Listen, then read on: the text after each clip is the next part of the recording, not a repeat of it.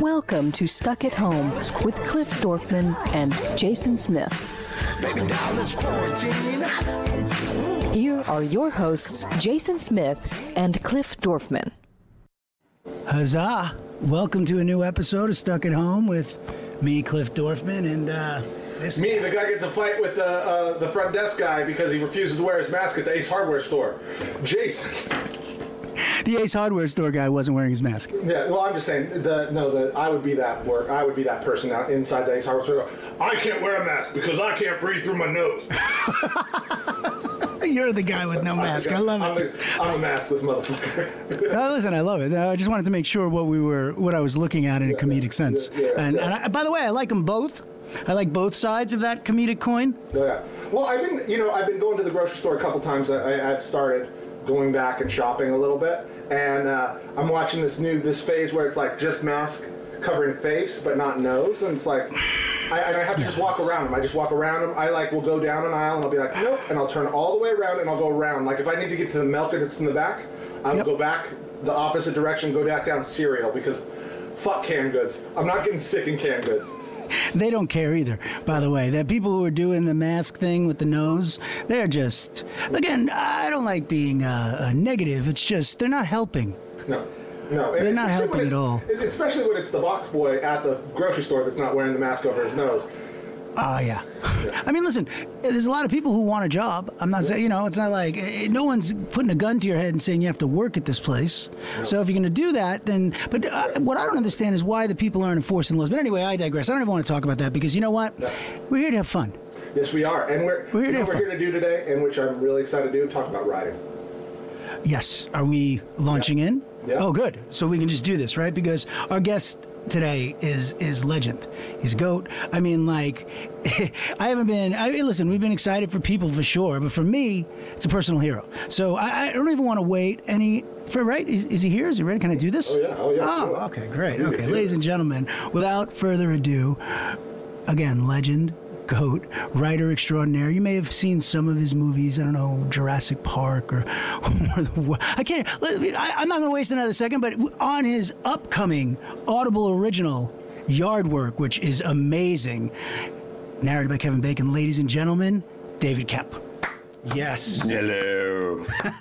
Mr. Koepp. Thank you. Thank, thank that you that being here. introduction was inadequate. I see. This is why you're great. You are you are uh, seriously a personal hero. So I'm going to get past that. Thank you for everything you've given. And uh, how great a year was the '90s for you? Like the '92 and '93 for you. Well, I just thought it would always be like that. That's the that's the problem. It's like when a rookie wins the Super Bowl. You know, what do you on earth are you going to do now? Well, what I see is a lot of loyalty. I mean, you're still even Kevin narrating this book that you have, Yard Work. I mean, which is phenomenal, by the way. I you. love every moment of it. Um, can we just start about that, and then I can go back? Sure, sure. I don't think Audible Originals would mind if you start with that. We're going to start and finish, and then I'm going to cram some great stuff Yeah, in between. So, first thing I'm going to ask you is um, why an 88 year old judge and why that geographical area? Let's just start there. Well, the, the easy one's the, the geographical area. I'm from a small lake town in, in Wisconsin. Uh, so it, it's an area I grew up in and I know really well. and I, uh, I like writing about it. I, you know, when I, I wrote my first novel that came out last summer called Cold Storage, and it was set not exactly there, but I was drawing a lot from episodes of my youth. And there's something about prose writing that just makes uh, it you. I think you draw more of yourself um, out, and you, it's easier to express yourself and see yourself. So, um, so that that was the reason for that. The um, the 88 year old guy, you know, the story started because I had a similar experience. I was at this house we have, you know, on Long Island. There's a there are these horrible vines that were taken down, starting to take down our trees, and uh, they these like really nasty things that blew up on Hurricane Sandy seven or eight years ago. They're invasive. They're not from here. Um, Oh, okay. you know, yeah, they're not an- from here. Wait, yeah. let's get back to that for a second, It's not, an true. anti, it's not an anti-immigrant thing. It's an anti-vines that kill my trees thing. Okay. they're not from here. yeah, and they, but they, they're really the trees are no match for them. And so I like, uh, you know, because I'll do anything to avoid writing. I got out my, yeah. You see, you get out your big shears. You say, I can't possibly write until I've done the dishes, and I want to clean the whole house Right. and the bathroom.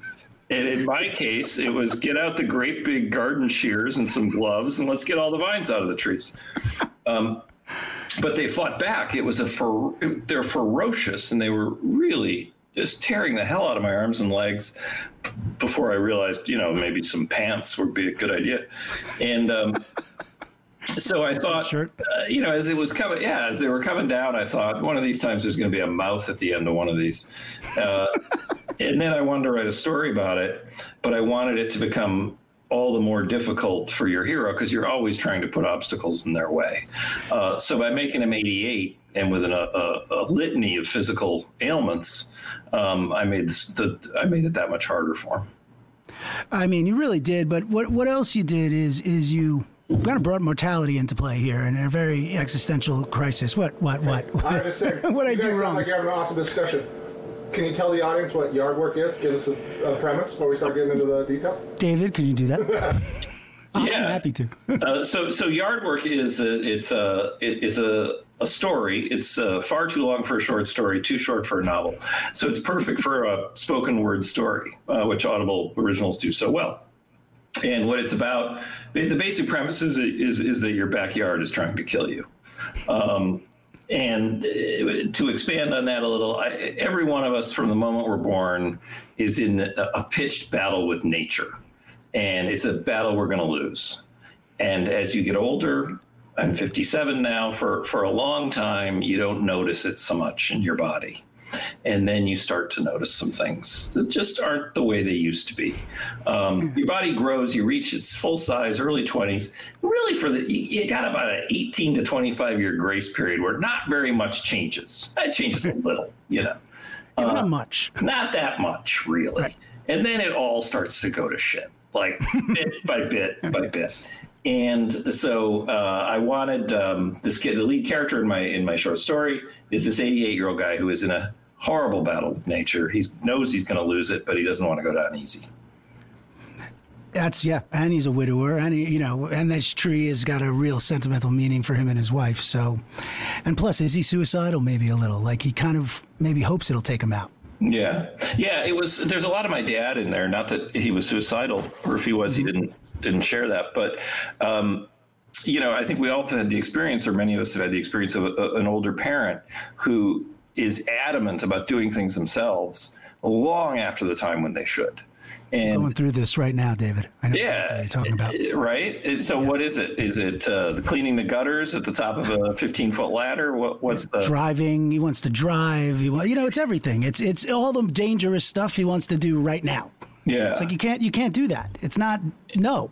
and, and I wanted to put my myself in the in the in the mind of that person, and I think I realized why they don't, because you know you, you don't want to give it up. When you give it up, it's gone forever. And you know, life, life is life. You reach a point where life stops giving you things and starts taking them away, and that doesn't mean that you let them go easy. So, I, and I like that. I, I thought I knew that guy, and I could write him. You did, and I knew him too after after you were done with it. Now, let me ask you this: uh, I also felt like I knew the hardware store guy. Was it Jeff? Jeffrey? Jeff. Yeah, I love that guy. I feel like you're a little that guy too, though, with the pickup truck. I got to say, when I was listening to the description and him talk, and now I see your face, I'm like, that's kind of how I pictured Jeffrey's face. so Jeff's a guy. Jeff is a yeah. He's a hardware store owner and part-time dope dealer in uh, in rural Wisconsin, and uh, nicest guy. He's a really nice guy, and he's Kevin Bacon gives him a just a lovely little stoner lilt in his voice that I thought was uh, just Fabulous. really really fabulously performed. Yeah. Okay, so let me ask you this: Is there any metaphoric meaning or any symbolism to this blue Adirondack chair and the two chairs facing the lake and the magnetic force that the lake brings? Like, what is the undertone to this? Because I feel there's got to be something. I think it's just a it's a yeah it's a life force. You know, water is where we come from. Um, in a lot of cases, water is where we want to go. Uh, as I mentioned, I grew up on a lake, and there is a thing about staring out at the lake. Um, you you look at water. You know, there's a there's a reason people build houses around lakes and they build you know beachfront property, and they, you want to look at water. It's hypnotic. It's soothing. It's life, and uh, it's also death. Um, and uh, so, and, and I noticed, you know, there's a lot of times, you know, if you're driving your kids around, particularly if they're at an age where they're not so much into talking necessarily, like you know teenagers. Um, yeah. if, if, you're driving your kids around in a car, sometimes they'll open up, and the reason is because they're you don't have to look at each other. Sitting down and staring at each other and talking about something like your feelings or some horrible thing like that is really unpleasant. But if you're, you know, there's some situations like riding in the car, cleaning up the kitchen, sitting in chairs, looking out at the lake, where uh, you can the tougher subjects can come up. And uh. So. Yeah, like I went to get that biopsy. I mean, yeah, drop, exactly. yeah, but dropping that in there was very, very. It got me. You know, just saying that because I'm listening to the prose of this, and I'm I'm going, okay, this all makes sense. And then you drop that in, I'm like, oh, okay, yeah. now I just love this guy more. And it's it's it's it's a it's a it's it's that his his relationship with his adult daughter, um, uh, which is fraught, you know, because she's now a bit of an adversary because she's starting to tell him what he can't do and doesn't want him to live there, and so they're they're they're combatants as much as uh, family members. Well, yeah, but also a litigator, right? That I mean, why do you? Make yeah, that doesn't help. I mean, I love it, but you know, why do you choose that? Did you have bad litigation, David? Uh, yeah. Is there is there good litigation? No. Have you ever been deposed? It's the worst experience in the world. Ever. I would honestly rather do anything. Yeah, it's enraging. Um, and uh, yeah, so well, he, because he was a judge, you know, you try to have ideas flow from ideas, and I think it made a lot of. I wanted her to be smart, and I wanted her to be combative, and it makes a lot of sense to me that if he's you know been in the legal profession all his life, and she's smart and grew up around that, that she would go out and uh, become that. And also, sometimes there are some of your kids uh, that just like to argue more than others of your kids. Mine. yeah. I have to stop at least 10 times a day. Go, Why are we arguing? like well, he's like we're not arguing you're arguing and the answer might be because it's fun because it's because we're breathing because it's you know uh, it's how we it's how we relate uh, so um, so I thought that would make her fun and it would give the it could give the tenor of their conversation uh, you know make it kind of combative yet humorous, and then until it isn't anymore. And he tells her it's not fun anymore. Yeah, and you certainly did uh, achieve that with zero doubt. And, and, okay, so I want to go back for a second. I mean, I know it's going to sound maybe somewhat pedantic, but uh, it, Jurassic Park. What? What? Just give me a minute, okay, of this because you're you're writing big movies, right? You get into this groove, right, where you're starting to write big films, and then how does Jurassic Park come about? Because that's the next level, right? Yeah, that was well. I started my first couple movies were Independence, um, uh, Apartment Zero, and Bad Influence. Uh, you know, they're small independent movies. Saw it in the theater, David. Bad Influence. No kidding. Oh, yeah. Uh, so that was you. Um, yeah, it was, it was me. Yeah. Uh, some people went. Um, and the yeah, but then uh, Martin Donovan and I had written a script, and uh, we did Apartment Zero, and we'd written uh, Death Becomes Her, which we thought was going to be another independent movie because it was small and weird. And, you know, it was kind of a horror comedy, which is a very hard movie to get made. Um, so we figured it would be around a five million dollar independent movie if we could really pull pull it together. And then, you know, to our surprise, Bob Zemeckis wanted to do it. It became it became a much bigger movie.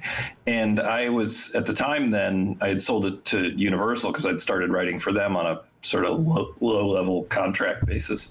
Hmm. And uh, you know, I th- about Jurassic Park, I, I think I did very good work. I know I worked very hard. I stayed late. I ordered in. Uh, you know, I, I, I think I synthesized some material beautifully. I think I wrote some very funny lines. But look, I was in the right place at the right time. I and you know I was 29 years old. This genius level book with a brilliant idea came along. Um, the director was you know the most successful commercial filmmaker of all time. Yeah, um, I took a look at the book. Uh, Casey Silver at Universal was nice enough to suggest me to Spielberg, and I went. I read the book, and I had some ideas, and he liked him, and he took a chance on a new guy. Um, so I, I, am fortunate, especially in the you know I've had 30 years to think about it. Um, I, I know how incredibly fortunate I was. I do believe all the other stuff that I worked hard and I wrote some good stuff, but I know I also know how lucky I was. Well, I mean, do you remember the call where, where you get it, like when where Spielberg calls you? Steven, sorry, Mr. Spielberg, sorry. Did, did uh, he call you, or is it a call like from the agent, like where you get this? Uh, the studio said, "What if you got take a look at this?" And then then they set up a meeting, and I went and met him. Um, okay. And and told him my stuff. Yeah, I remember the first meeting though. It's it's uh, it's um, it's tough, you know, like it because I I, I was born in '63, so when I from in in my period from say 14 to 21 years old, I was watching Jaws, Close Encounters, Raiders, E.T. You know, these are the formative movies of my youth. So I'm 52, so me too, David. I'm with you.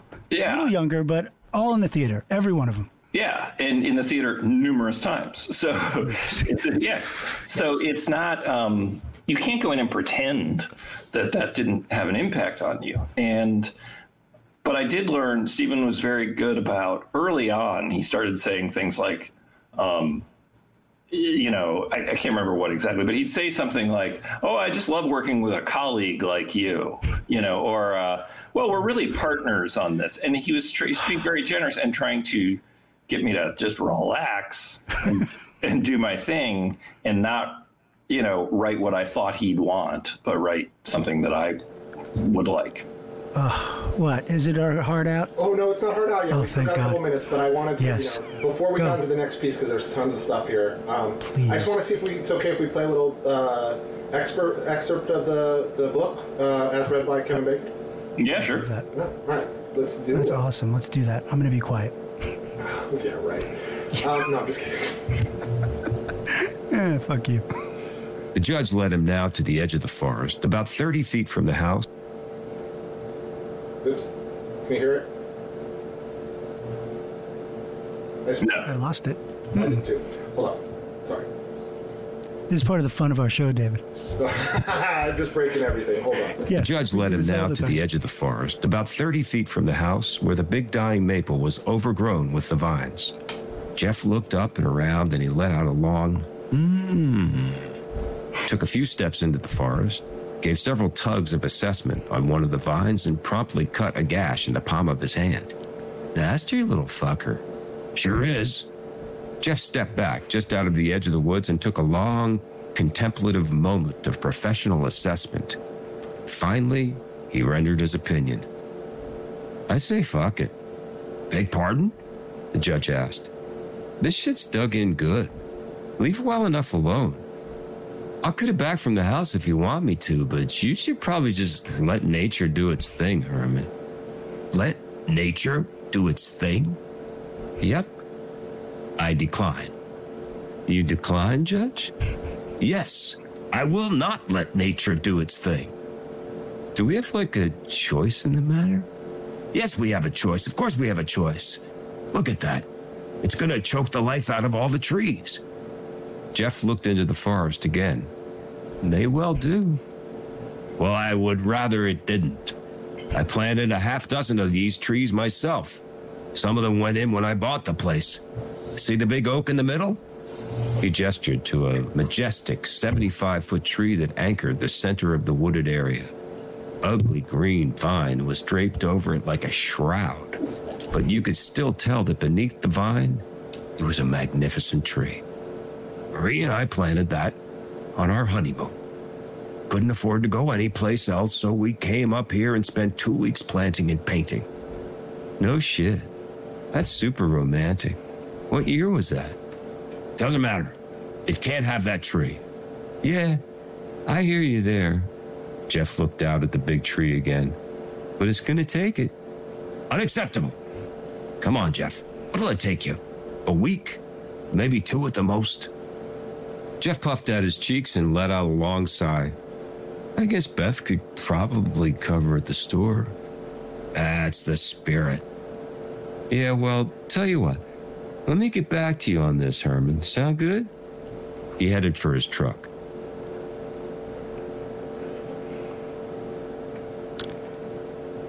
That's it.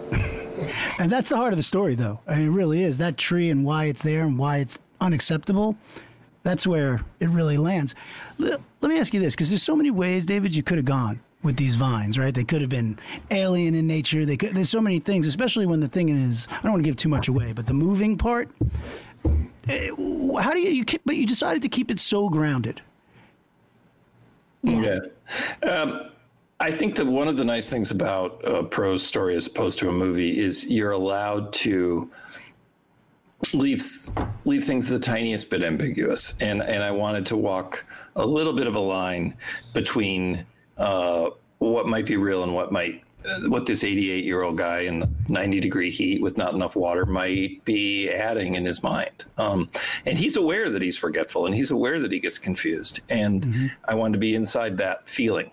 Um, and it, I think it gives us enormous sympathy toward him, um, but it also lets the story unfold in a, in a way that's you know uh, kind of exciting because you're not hundred percent sure it's happening. I have my own conclusions about how much of this actually happened. Yes. Um, I think it all happened.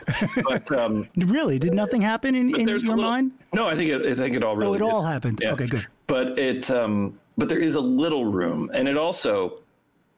Um, uh, it's it, it's not in movies you know audi- an audience absolutely will not put up with ambiguity. There are certain kinds of movies you know in art houses for which you expect to be confused or you know or not have all your questions answered and you're totally fine with it. But right. uh, any kind of popcorn movie no. I want this answered. I want to know how. I want to i don't want to wait very long to know how. I, i'm okay i'm confused for one scene. You better tell me it's okay to be confused. There's just a lot of rules movies and i get tired of them and uh, I feel like an audience of readers or listeners is is much more patient and forgiving than than than a viewer. Even me, I'm not bagging on everybody else. I'm the same way. So, let me ask you this, just retrospect kind of question uh, for everyone listening and for myself. Uh, from my perspective, you know, you you've reached the top of the mountain in, in writing. Is this everything you thought it was going to be and everything you wanted it to be? You know, when you saw it in your mind as to where you're sitting now.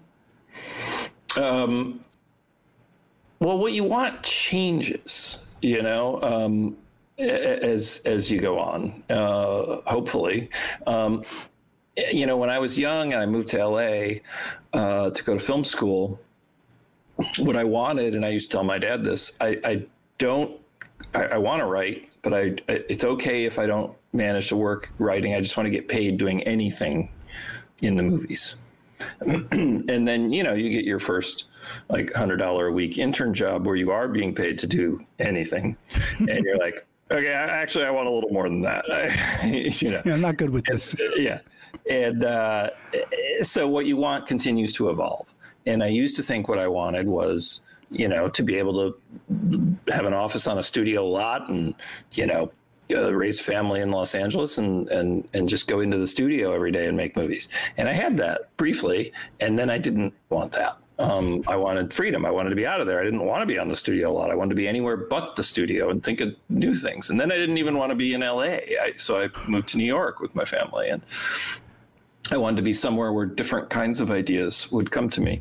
And, you know, it, things continue to evolve that way. So, no, it's not what I thought it would be because I guess I thought of an end hmm. to, you know what I mean? Like when you're yeah, young and you have goals, you say, well, that's the goal. And when I get there, I'm there. But I'm done. the moment you reach a goal, you have a different goal. Um, and also, I, uh, because otherwise you're inert and, you know, you know? No good. Uh, yeah. yeah it's, you collapse it, in on yourself. it's not the it's not human nature um, at all, Not at all. You, you, continually strive it's just why you try to do things you haven't done before. Yeah and then we get this. So you write a book last year with cold storage right? Great reviews and it did very well doing very well still. And now you do this. So what's next? I'm working on another book um, and uh, you know i got a couple movies kicking around I had, a, mm-hmm. I had a treatment kicking around 20th. I think that's a line in Sunset Boulevard.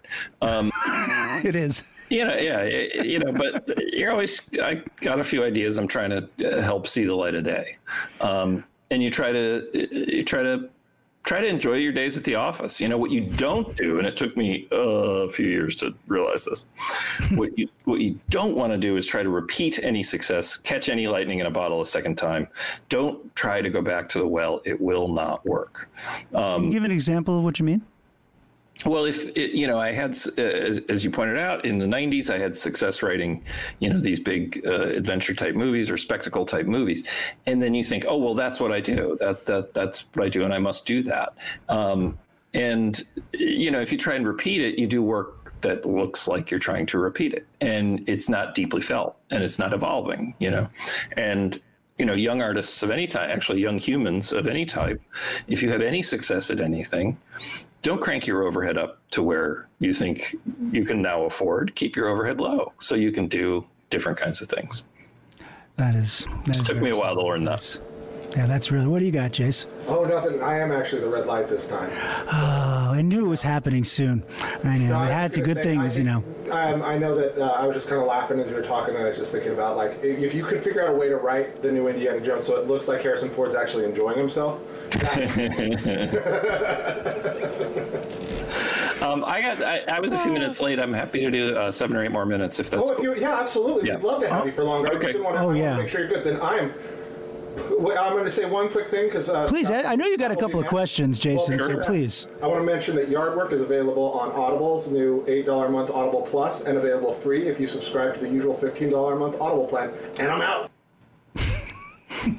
That's Thank you. Do. That's how he did. So my mentor for a long time was John Milius, and he told me the story about Temple of Doom with uh, Mrs. Spielberg and how he got this gun for doing a some kind of uh, uh, something. Uh, he did like a monologue or something. Same thing for Jaws. Right. And it's like you know, I, I just look at this. You're a part of all this history this this film history that you know everyone's going to look back on and does now and says okay so these are the biggest things ever so when you reach that mindset david and this is not this is different than what i asked before when you reach that mindset where do you i understand you move and you look for ideas in different places but there is no topping what you did so what you're saying is like you what well do you go back to when you hit that level on every sort of genre where, where do you go well, you you you try to you still write movies. The number one rule is what is a movie you want to see? Mm-hmm. Would you pay, you know, whatever it is, uh, $150 to sit down, you know, to sit down in a movie theater and watch this? And the answer is no, because I don't want to go to a movie theater right now anymore. But let's say I can again, and one yes. day soon. Um, I will. Do I want to go sit there? Would I want to take a burrito in at lunchtime and watch this movie by myself, which is my absolute favorite way to watch any movie? Um, a burrito? Yeah, uh, it's easy to eat. You do it over the wrapper. Try to be quiet. Um, the uh, but nice. do I want to see the movie? If if the answer is mm, probably, you, uh, do not write it, and that'll change as you get older. What I want to see now is different from what I wanted to see when I was thirty five. So. Um, you can't the point is you can't think of the end result you can't think well this will be huge and everybody will want to see it no.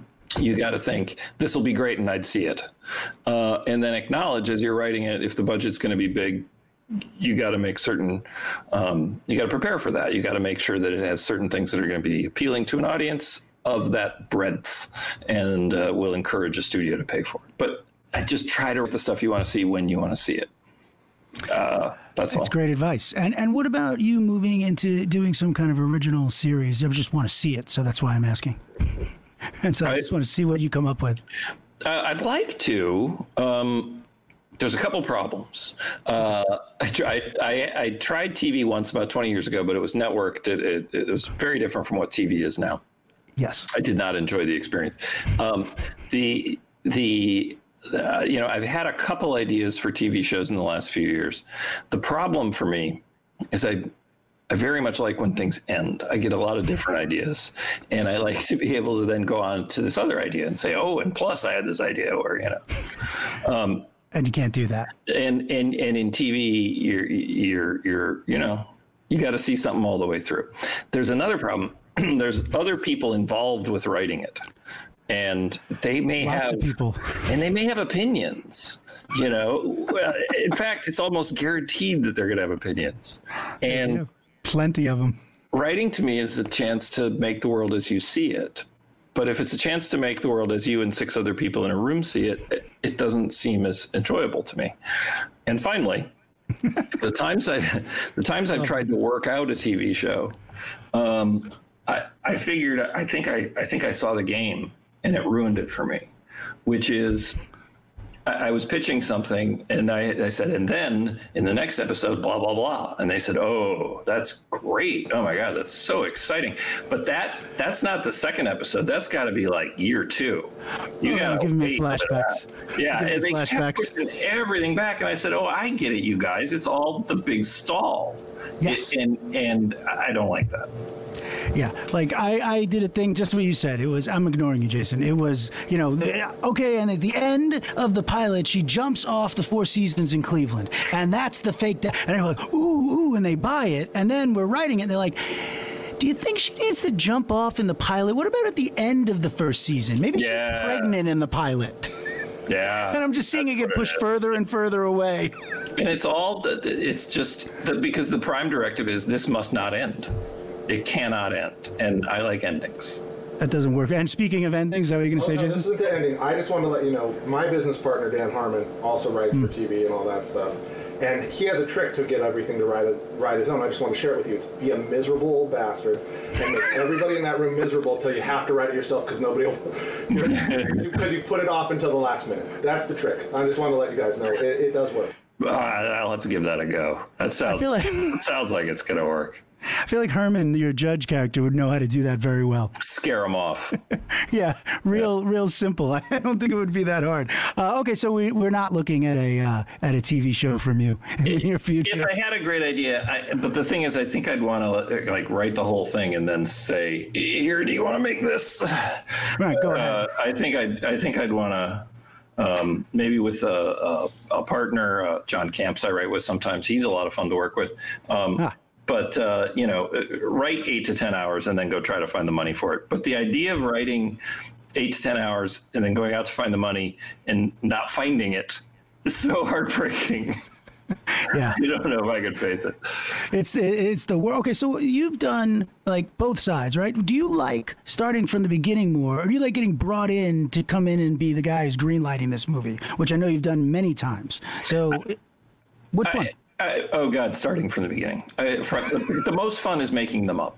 That's mm-hmm. absolutely the most fun. It's when everything's possible and it's all brand new and it's very exciting. Um, I haven't actually done that much rewriting where I come in late like that. I've done it a few times, um, but it's it's it's a very particular kind of thing, and you're really um, you know you show up with a tool belt on and you go. So the cabinets aren't uh, they don't open. You can't get them open, and you know they and they say no. And you start working and they go maybe these cabinets shouldn't even be on this wall. We want to put them over here. And you're like okay i'll put the cabinets and you know so you, you're doing and you're also coming in there's usually tensions are running a little high mm. and some key people aren't getting along and so part of your job becomes you know well what i think he's really saying is and you know he actually loves your ideas. I just don't think you, heard him right. And you know, there's a lot of um, that kind of refereeing. yeah, which is fine, and it's a it's a particular uh, skill, and that's why they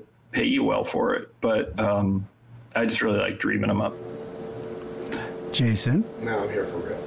Oh, Mr. Koepp, I cannot thank you enough. Jason, what were you going to say? I just wanted to say thank you for, uh, yeah, you know, thank you for my a, a, big portion of my teams and, and, and creating stuff that I'll remember forever. I, I just really appreciate that, and so I sincerely just want to say thank you. Well, thank you. That's really nice, fellas. I, uh, I appreciate that. It was a it was a treat to be there, and I mean it when I say I know I know how lucky I was.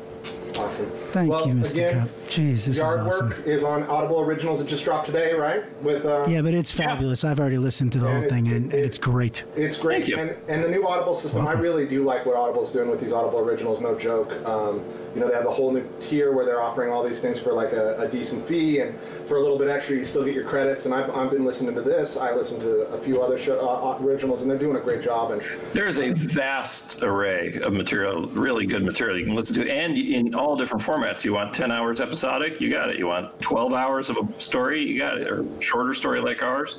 Um, it's it's yeah, it's it's a, it's a just a great new medium. Yep, awesome. Well, thank you so much for being here. Uh, please, Thank you, uh, anytime you want to come back, we could talk Yes. to you for uh, three more About anything. Yeah, anything you Thanks a got. lot. Bring it here first. Thank you. My pleasure. Thank you. Thanks a lot. Thanks for having me. David Koepp, ladies and gentlemen. Yes. All right. Ah. He actually stayed. I mean, how cool! He's like, I can stay an extra seven or eight minutes. I, I was. Uh, it's like you weren't late. You were fine. Like he's so nice. He's so nice. It was so great. Um, Ooh, I know, got a, I and- got a little adrenaline. I have to. All right. Well, let, while you're doing that, let me tell you about a little bit because there is some Audible stuff I want to talk to you about because this Audible, we have our first Audible original also from Starburns Audio that just launched on yes today. Uh, yeah, no, you were telling me about this. What, yeah. what's going on? So we have a we have one called Immaculate Conception, and it's the story of um, Isaac and Abby Fetter, and they were. Um, you know, this is their story of IVF. So she, you know, they this starts with their marriage when they're talking about having babies and finding out that they can't, and then all the different paths they go through to try and get pregnant. And it's a very long story. Uh, you know, with a, not you know with a you know with an ending that I don't want to ruin, but it's it's sad and it's happy and it's scary and it's Is it it's true? a lot of things, and uh, it's 100% true. Um, and they, you know, Isaac is a, a documentarian, and he he was planning on videoing and, and recording all this just because he wanted to record the birth of his baby. Had no idea this is where it was going to turn. So we have a lot of footage from and audio and stuff from from doctor phone calls, from visits to the doctor, from them, from proposals, and then you know going into this bridge and throwing this thing off the side of the bridge, which is some old Jewish thing that I don't understand, and um, and, Ah. and from from the from from the, the calls to the song for to everything, and it's just their whole story all the way through. It's recorded in a very cinema verite kind of idea, so there's no narrator. It's them telling the story through different tales and and these audio clips, and uh, we really really love it. This is what Audible's doing, and we were talking about this yesterday. You know, offline. See, I don't say off the air anymore. Offline. Um, about about Audible giving this new because I started listening again yard work, but across the board, if you open up Audible originals, you know the the the plethora of genres and things that are already there. Forget about you know what's coming up. And, and, and writers at the level of, of David Koepp and so on as well, you know, with, with Kevin Bacon and all these great stars narrating. Um, it's also a it almost seems like a, uh last bastion you know for artists where they can go it's like hey you know what? You have a smart idea you have something really interesting. Let's do it over here at audible. And you know what? We'll pay you oh and you know what? You can keep your ip Yep, absolutely, and that's pretty great. It's great. So we've got something coming out later in this year that we just got kicked off. Actually, we officially kicked it off with money today, uh, which is great. Um, That's a great around kickoff. A long time. Um, uh, that Money. I, I don't want to get into too far, except to call it, you know, say it's a rock opera with a with a comic twist. That's going to be really great. We we also have another show with uh, James Urbaniak, who's a very very talented comedian and writer. Uh, that had a great podcast for a long time where he told short stories that we have that's coming out. this is all in audible These will be on Audible. this is fantastic. Um, I've been listening, the, we don't get any money for this, but I've been listening to the Sandman comic from Neil Gaiman, uh, the DC comic. Uh, they they basically turned it into an audio drama. The first like 12 chapters of that comic book. And it how long great. is that Um, it's about 12 hours, and it starts. no by the way we don't get any money for this we're you know this is not a paid ad that we're reading we just like what audible's doing as artists James McAvoy and we'll spend our time on it Yeah. oh James wait james McAvoy. Ma- oh Jason McAvoy, uh, Professor X, is the plays the Sandman, and there's a it's an all-star cast. Um, and I'll tell you what, it's not something you want to listen to when you go to bed, but I do every day because it's like very creepy and there's some dark shit in there. Uh, but it is amazing, and the, the sound quality is just incredible, and they do Foley and all that fun stuff. They have some really cool stuff, and these are all the free things. You know, it's it's kind of weird. These originals are all free. Um, but they have some of the best uh, production value. That's the books where it's just one person reading that you have to actually pay for. So it's pretty fucking cool. Yeah, the originals are fantastic, really. So, and, by the way, there's a bunch to look forward to. So, and, and I think I, foresee we'll be having more authors and whatnot from Audible on here. I, I have no doubt. As we get deeper into the content, because again, we always talk about we need content. Give us more content. Give us So, more content. Do you want to talk about a few things? What do you Yeah, think? I wanna- I we got what do we got? We got oh, we got some time, man. Yeah. It's gonna go fast. I know. Okay, so should we go and just talk about this Action Park, Class, Class Action, Action Park, Park? on Yes. HBO Max? Yes. Okay. So, if you haven't seen this show yet, and I'm, I'll bring up a preview of it while we talk. But um, Yeah, this documentary. Class Action is Park is a documentary on a place called Action Park that's in New, Vernon, New Jersey. Right. Great Gorge, Great Gorge, New Jersey. Action Park. And it's a story, and, and from what I understand, it's a guy that's Fucking kind of live half there. Hugh Hefner, half Donald Trump that created this place that just. So, and I'm gonna, I'm gonna, I'm gonna stop there and let you start talking because you have actually been there. Oh, I lived there. It was like the place, you know, it was like Great Adventure, and then, you know, like Action Park was where everyone really cool went. And it was like, if you're just nuts, you're a little nuts. And, you know, you, you, you, we would wear, like, you know, my buddy Chris would come back to, you know, like if I didn't see him over the weekend, he'd come back, he'd be at school, in high school, and he'd be like, you know, just ripped his whole arm and his leg off. It looks like he laid down a, like a bike going 90 miles an hour. Uh, I'm like, oh, yeah, Alpine slide. You know, and he's like, yeah, bitch, Alpine slide. It's like, do that. Yeah, I mean, and, and by the way, there's no way you're supposed to stay on that track. That track was meant for you to flip. on top of it, on top of it, I spent most of my time at the motor park. Well- like that was I was the oh I remember her. She was always I was, I was like she's so hot. I was like 16, So, and she had that okay, accent. so Action Park. So there's three parts to this park, right? There's the the uh, water slide portion, which had cliffs that you could jump off of, Tarzan swings, this loop that killed, like almost killed. Hey, look at that loop. G-force.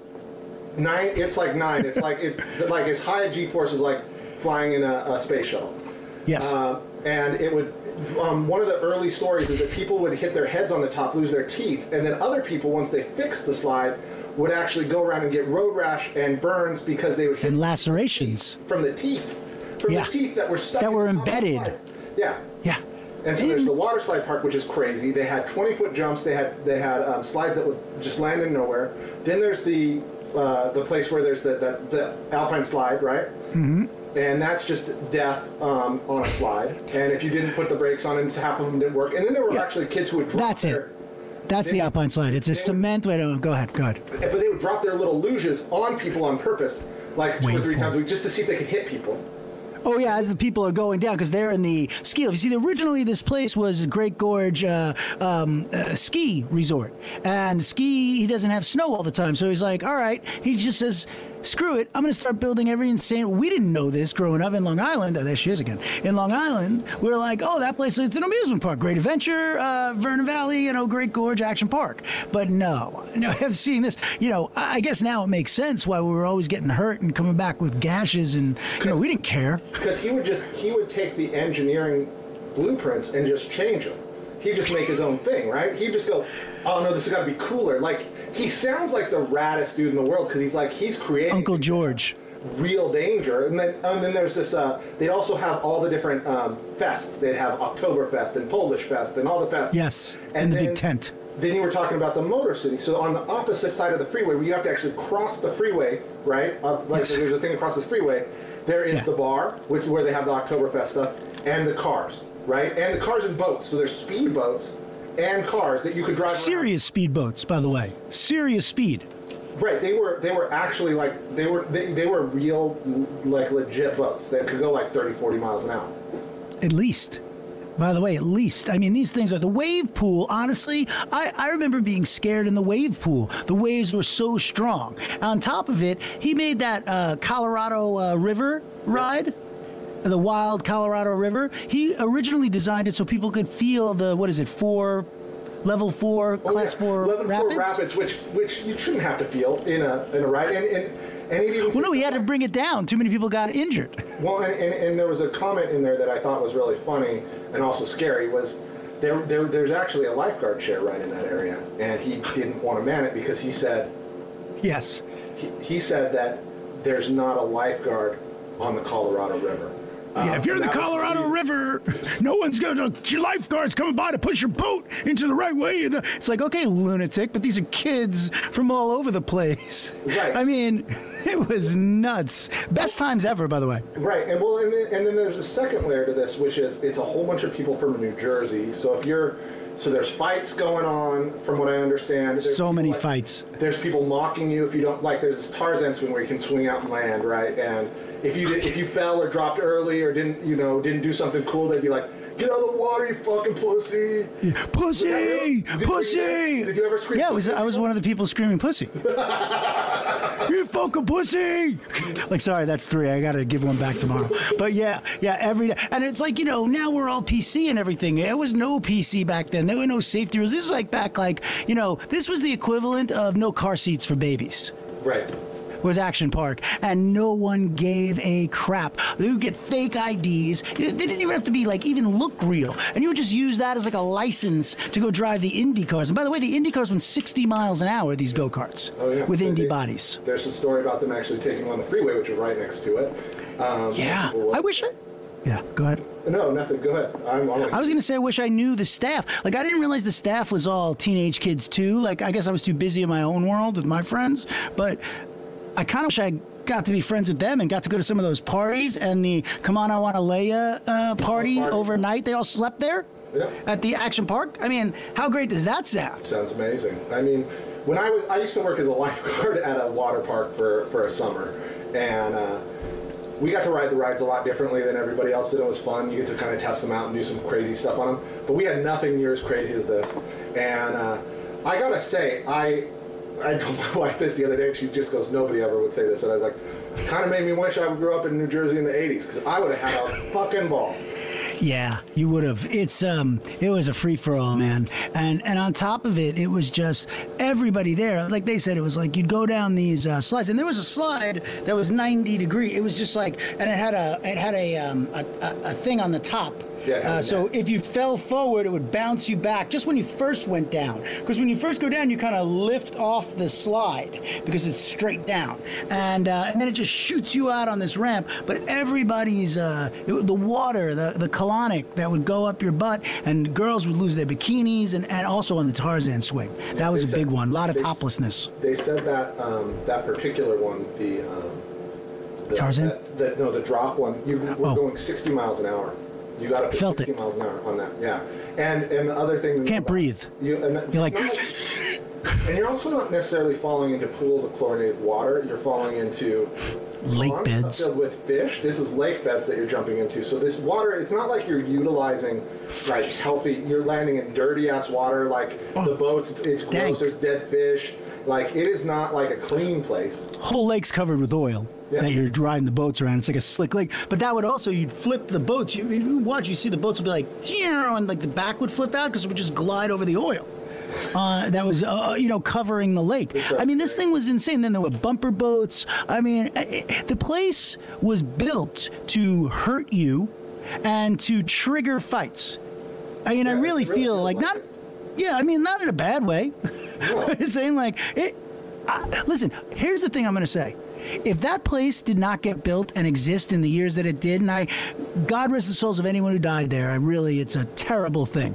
Um, but what I'll say is a lot more people might have been killed and in jail if that place didn't exist for teenagers in New York and New Jersey to blow off all that steam.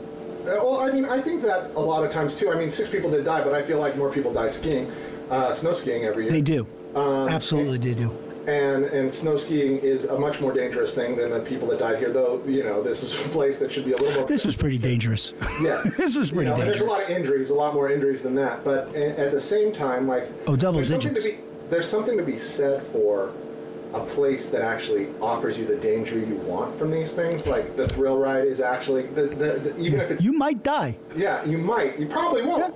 But you might. I mean, that's why people jump out of planes. You know, you don't jump out of a plane because it feels it hurts really bad to jump out of a plane because you get hit with all those pieces of water and it's not. It's fun, but a part of it is like that thrill of I could die. Right, and it's why people don't jump out of planes. Exactly. Right, because I could die. You know, like, but when you're 16, that's the last thing you're thinking, other than like, you know, oh, someone died, but you're not thinking, I can die. You're like, I'm gonna live. And you're also I'm gonna do this shit. Who's that girl over there? Watch this. I'm so badass. I'm gonna show her how unscared I am. Hell yeah. You- yep, well, I'm gonna do this triple foot. No, I'm not. No, I'm Busted not. my leg in the. Yep, that's not gonna Oh, work I saw out. some of the ro- the rash burn you were talking about. Oh, and they have Oh, that road rash. Did you okay? So in the in the show they have this thing. It's like a spray. It's like an i- they say it's like iodine and rubbing alcohol, and Uh-huh. you have to go uh-huh. into a shed and they draw a circle uh-huh. and they spray. Medical you shed, Stay yeah. in the circle. They'll actually give you a prize, and only two people ever stayed in the circle. Did you get the uh, spray? Yeah, I did not stay in the circle. no, I screamed. I cried. I think I, I actually think I cried. I think I was crying. Actually, I think I was crying when I had the road. You know, like, and then you go in the shed. So then I think I just actually went from crying to maybe like sobbing. You know, sobbing like, like the kind of thing you don't want to like. You don't want to see a man do ever. Absolutely. You know, like the worst. Like it's it's it's it's beyond painful. And you know, it's a nice war wound, but don't forget you can't uh, lay on that side. You can't sleep on that side. It will wake you up. You could be in the deepest sleep, like you could have been roofied, and you're like wake, you're like ah, my. It's the worst, man. But at the same best. time, that's a that's a badge of honor when you get back to school, right? You got the rash, right? You you're like, Oh, yeah. what is that? You're like, oh, that's that's action park because I you know I went down. I'm not afraid. Oh yeah, yeah, yeah. I went down. I was going so fast, I didn't even. I didn't have the brake on the whole time. Right. Yeah. Right. Meanwhile, like I was like. With the brake, I'm like, oh, I didn't want to go off, but I went off anyway. Yeah. it's like, you know, but yeah, they were mostly broken. And basically, you're given a piece of plastic, like a plastic sled that's hollow. By the way, it's hollow with a wheel in the middle, right? And then one stick that basically stops the wheel. You know, it's a brake. Uh, or, or releases. Half the brakes don't work, or they work like 80%, 60%. And even if you ride the brake, there are just places in the turns on this. It, it, it's this narrow. It's like a toboggan thing. We were just like dink, and you, you didn't even do anything. You were riding the brake. It's just like nope, sorry, you're gonna eat Crazy. cement. Yes. So that documentary is well worth watching, and just to see the subculture and what went on. And also, you know, if you're looking for, uh, you know, to blueprint how we ended up here, this is a great place to start. You know, and and it, it definitely is a different time. I mean, a lot of there's a lot of footage from an old MTV summer where Riki Rachtman from uh, Headbangers Ball is hanging out with uh, Allison. Layne Staley, right? Like, Dead. I was thinking that Jerry Cantrell. You know, that was crazy. All right, so wait. We watched Bill and Ted, right? Did you watch And it? And we're going to talk with you know, we get, and we're going to talk a lot of Bill and Ted on Thursday. But So should we wait and not even talk about it? I want to. All I want to say is this. You know, Okay. it's not. You know, nostalgia is always going to get you, and so it's not quite everything I wanted, but it's way more than I expected, and I really had a good time. Okay, I agree with that across the board. Uh, here's the other thing I'll say. I challenge anyone to not like Keanu Reeves. I mean, it's Keanu Reeves. It's like no matter what he does, he finds moments, man. He's funny. Alex Winter's funny, but he's a little cringy, right? And, and but he always was. I think that was like his thing, and he does it so well. Um, who plays William Sadler? Plays Death. Oh yeah, De- he Death is the uh, the, uh, the the the guy on this. As far as I'm But he's also the robot, right? Death uh, is. Um, let me see. I'll just check. But um, he. No, the robot's William somewhat Sadler. different. That's absolutely William Sadler. You're right. Yeah. And he is the undercover MP, N, MVP. Yeah, he's fantastic. Um, I, I like the girls. I do too. I like the girls. You know, um, I thought, you know, th- listen, and, and what they've done in a very, very smart manner that they're all going to make money on for the rest of their lives is wait till, you know, Little Bill and Ted New Adventure. Yeah. And it's the girl movie, you know? Absolutely. Uh, but it's absolutely, listen, if you liked Bill and Ted at all, this is, you, it's a must see. And Oh, if you know didn't, uh, binge them all. You know who the re- the robot was? No. Um, Anthony Carrigan. He is the um, the guy with alopecia in um, Barry. That's him. Yeah, He such is. a funny guy. that- He's- he's so that's why at- he was so funny. In, in MV, he's he was funny in this, and he's the MVP of Barry too.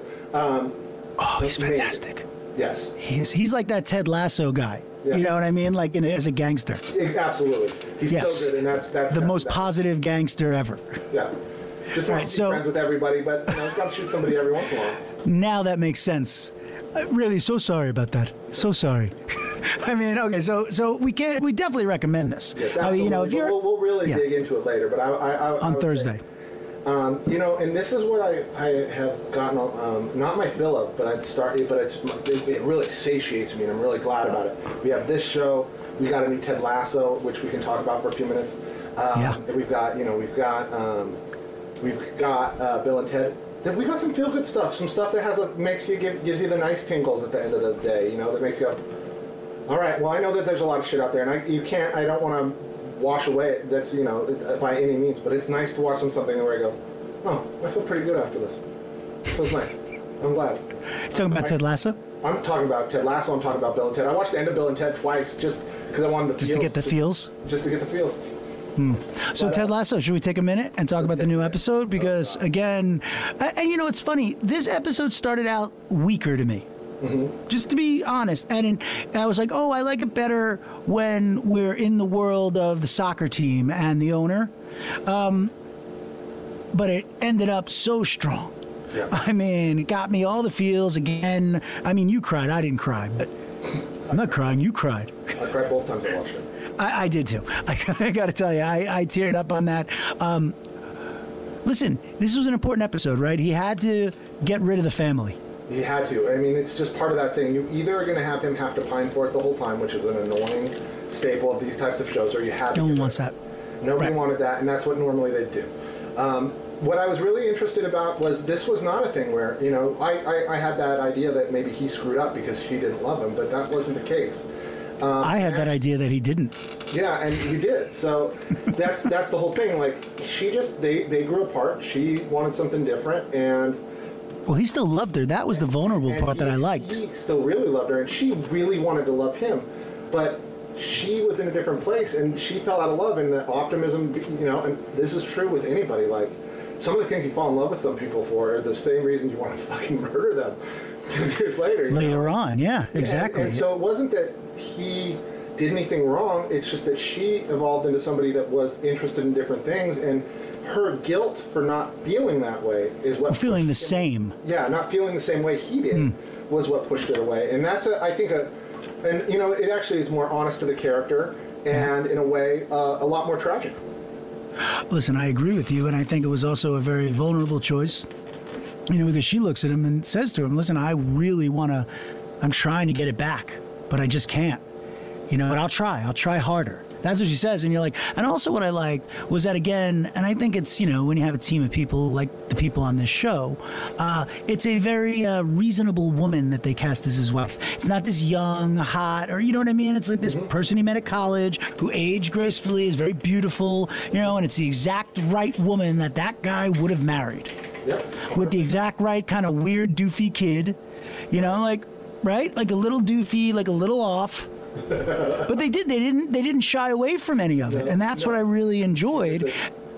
Yeah, exactly. And, and so I felt again it was a good choice, and, and she was a strong character too. It wasn't like, oh, here's the uh, you know two dimensional wife and kids, and let's get them in and out real fast. And yeah, it didn't work. They really did some exploration, I think, in comparing it to Nate's and and uh, coaches, Coach Beard. Coach Beard. Yeah. I love Coach Beard. I love Coach Beard so much. Yeah, and it's every you know aspect of a relationship, and you know they're all going through the different realms of it. They tease the uh, my my favorite crush Keeley and uh, the uh, veteran player. What's his name? Oh, fuck yeah. off, fuck off. That guy. Oh yeah, uh, that is uh, that is Brett Goldstein plays Roy. Ah, Brett Goldstein. He's that guy's so funny. And also, by the way, okay, what did you get from the moment with Ted Lasso's kid and Jamie?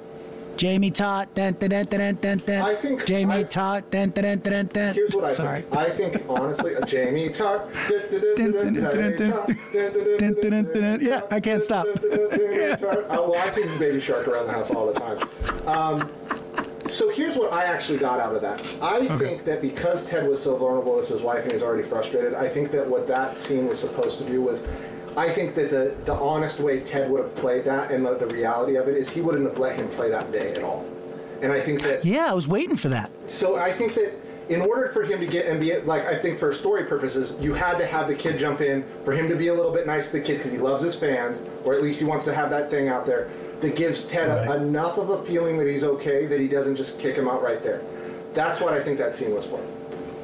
Yeah, no, I, I, I think you nailed it actually, I, because it, it disturbed me a little that scene because it almost felt like, and this is where I think the writing was just great. It almost felt like, you know, uh, Jamie was doing it on purpose, like "fuck you, your kid likes me." Be- oh, I'm cursing a lot. I can't curse at all tomorrow, Jason. Remind me. Seriously, no cursing tomorrow. But he's almost like looking at him like, "Screw you, your kid likes me more than he likes you. What are you gonna do about it?" Yeah. Well, I think there could be a little bit of that, but I think in general, it's because there's fans, and he's, you know, Yep. you just, you know that it's one of those things. I think it's a parents thing. Like, you can want to fight somebody, but if your kids get along, you don't, you know, you just, you like not in front of them. and I think it was a little more. I think it was to, to give Smart. Ted a reprieve, so there was that opportunity to take him out later. Because otherwise, the, you can't play that character honestly and have him play because that's not who Ted is. Ted would have kicked him off the team right there. Yes, and and you know, you're a yes. Everything you just said, yes. B, what you know, you kind of knew it was going to happen, right? But it, still, it's done so well. And what it opens up now is, you know, Jamie gets benched, and you know, they score. Right? It's like, and all of a sudden they win. And it's like, wait, we don't need this guy. And you, even though, and this is my mark of a good show, like Mr. Koepp was saying, you know, there are certain tropes, there's certain things you just have to do, and the audience will not stand for it if you don't do it. So you know this is coming. You know, they're going to bench Jamie, we're going to find their own, but it still felt organic. It did, and it, it felt good. And you know, him leaving and being pissed. But it also, this is your also your only gateway to redemption for that character. This is a show that's going to run Yes. multiple seasons, and he's going to be a star of it for multiple seasons. And he can't be the villain forever. He's got to, his redemption's got to come by the end of the season, so he can become a part of the, you know, the good guys. So that whatever next problem happens, happens, right? Right. And so, in order for him to become re- redeemed, he has to kind of go to the bottom, and he's going to fight again next week. So if you look at the previews, they're going to bring in another star. And Where are you finding previews? there's previews on the Apple app. If you look on the Apple app, next week is going to be. About, I haven't seen any of it, but it tells a little description. It says they're bringing. It's called Two Aces, and so they're going to bring in a new star because he's Ooh. refusing to work, and so that's going to be that next Ah. thing. And uh, you can I kind of- love it. you know, and like like we talked about, there's and, and, and this is true in Bill Lawrence's shows. His ensemble cast, there's not a villain, right? There might be a big a heavy to a point or the situation, but he is going to make Yeah. this cast. This cast is going to get along eventually, and you kind of got to get through that. You've already because he he breaks it down quick. The the owner is already not a you know bad guy. Yeah, it's like, oh, that picture came up, now it's gone. Yeah. It's not an issue anymore. They already broke up. Okay, wait, we have to go. We're, We we did it. Remember, I said, "Oh, we have so much time, and then it's going to go fast." And can talk about here we are. So, forever. so can I. So, Ted Lasso, Bill and Ted's recommend, recommend across the board. David Koepp, Yard Work on Amazon Audible. Listen to this thing with Kevin Bacon uh, narrating. Um, I guess we're going, right, Chase? We're going. All right. We'll see you tomorrow. Thank you for being here today. Stay safe, stay sane, stay strong. Jason Smith. Cliff Dorfman, thank you everybody. I love you.